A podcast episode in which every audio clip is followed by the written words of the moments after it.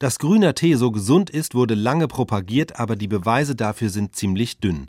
Was waren die Beweise? Zum einen, dass Grünteetrinker im Schnitt älter werden und seltener Krebs bekommen.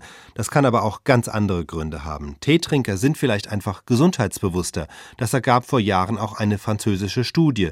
Teetrinker rauchen weniger und bewegen sich mehr und schon das kann dazu führen, dass die durchschnittliche Teetrinkerin eine höhere Lebenserwartung hat als ihr Bier- und Limo trinkender Nachbar.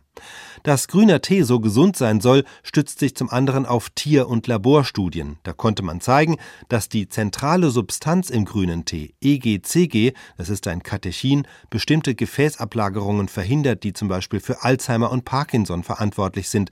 Doch aus solchen Laborversuchen kann man noch längst nicht ableiten, dass Tee tatsächlich gegen Alzheimer hilft, denn das Problem ist, beim normalen Teetrinken wird diese Substanz, das EGCG, vom Körper kaum aufgenommen, kann also auch nicht richtig wirken. Und so ist es ganz oft. In Laborstudien kommen vielversprechende Hinweise, dass Tee scheinbar gegen Alzheimer und Krebs hilft, aber in klinischen Studien, also wenn man konkret echten Patienten Tee zu trinken gibt, zeigen sich diese positiven Wirkungen dann doch nicht. Eine Ausnahme gibt es, das sind Herz-Kreislauf-Erkrankungen. Tee kann unter bestimmten Umständen Blutgefäße weiten und damit das Herzinfarktrisiko etwas senken. Das haben Versuche an der Berliner Charité gezeigt.